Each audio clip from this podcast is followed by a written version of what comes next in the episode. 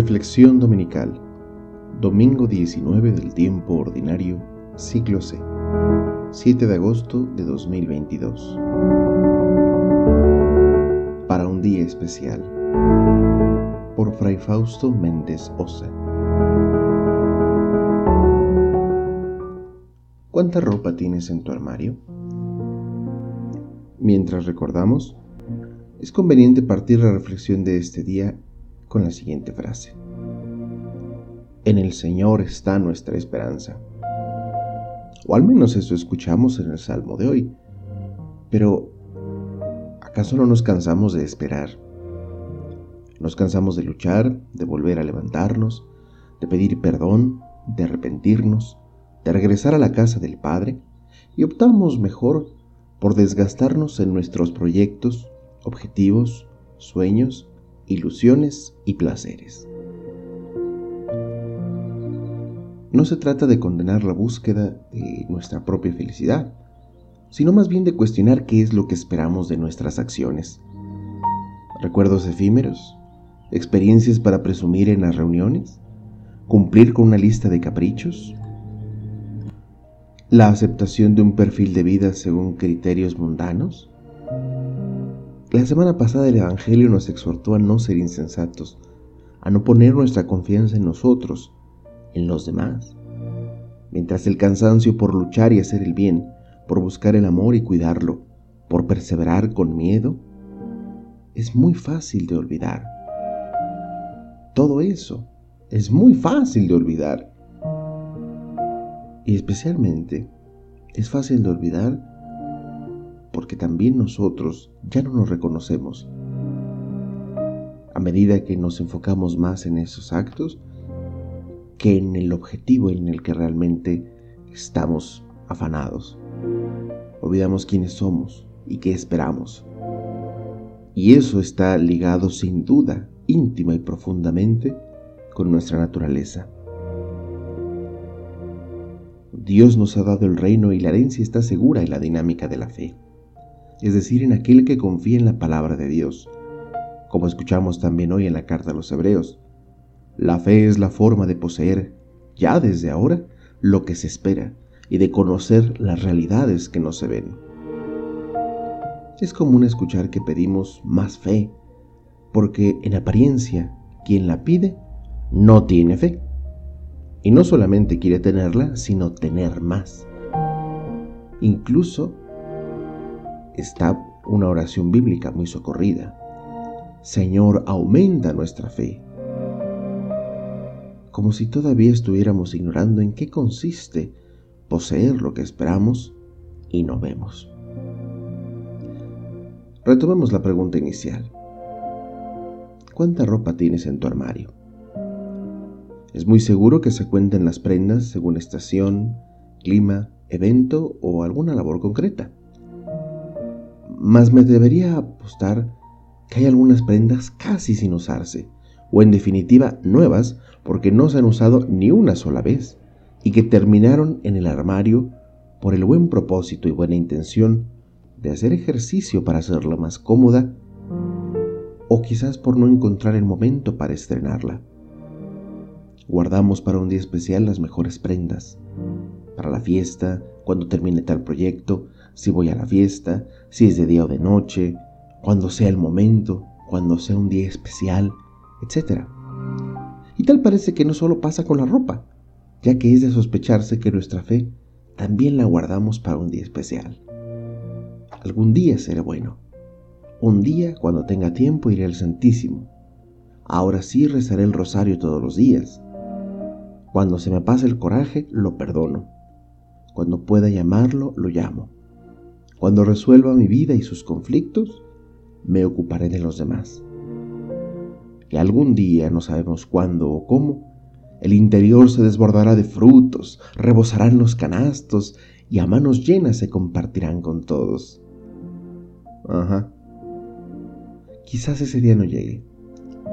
Quizás hoy alguien cambie su decisión o esté buscando una palabra que lo ilumine para continuar, o en el peor de los casos, tal vez sea demasiado tarde porque eh, antes de ese día especial, llegó el último día y el plan del insensato se volvió arena que se extravía en los pies de extraños, que construyen castillos y acumulan tesoros que se oxidan o devalúan.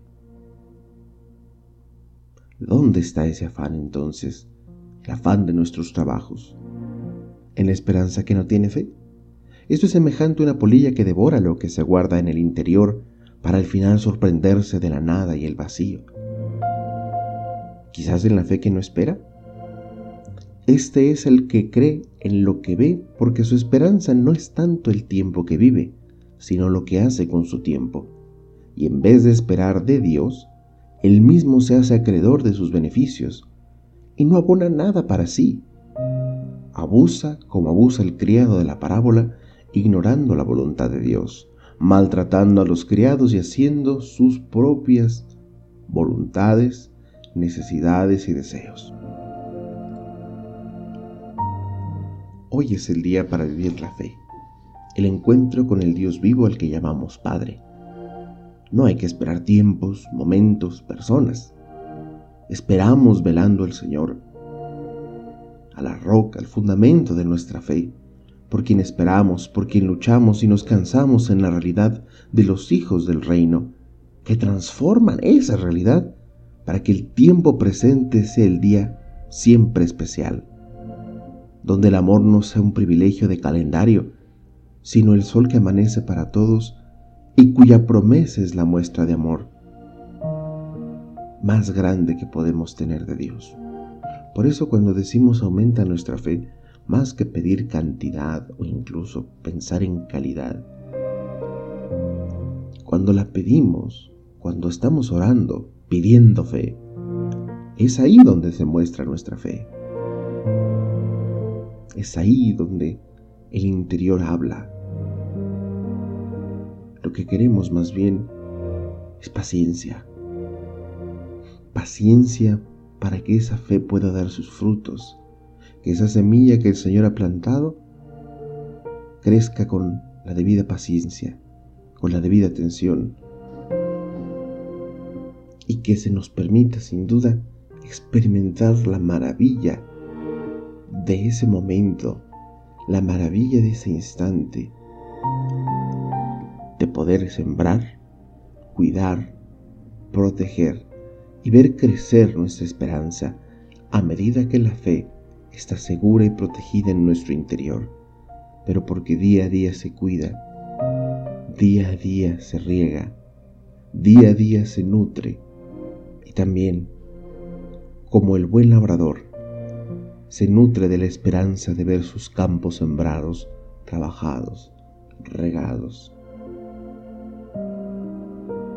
Hermanos, estar preparado para recibir a Dios es justo así, buscarlo día a día, en la espera del siervo que hace la voluntad de su amo, pero con la confianza de amigo que desde antes se prepara a recibir el regreso de quizás ese amigo que no ha visto desde hace mucho tiempo pero que siempre esté en sus pensamientos y afanes. Te sugiero poner atención a estas palabras del poeta Lope de Vega. Dulce Señor, mis vanos pensamientos, fundados en el viento, me acometen, pero por más que mi quietud inquieten, no podrán derribar tus fundamentos. Porque aquí te das cuenta que esa fe no la depositas tú en Dios, sino que es Dios el que ha depositado en ti la fe. Por algo es una virtud teologal en llamada, es decir, una virtud que viene de Dios. Es entonces cuando nos damos cuenta que Dios puso esos fundamentos y que solo hay que saber reconocer que es viento el que mueve, pero que no nos derriba que la paciencia triunfe sobre la desesperación y que sepamos darle lugar a esos pensamientos que también nos desgastan y desaniman.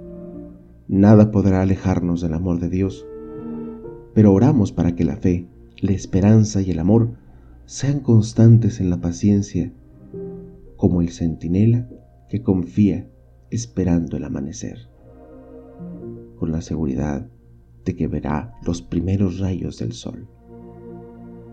Dios contigo conmigo, con nosotros. Feliz domingo.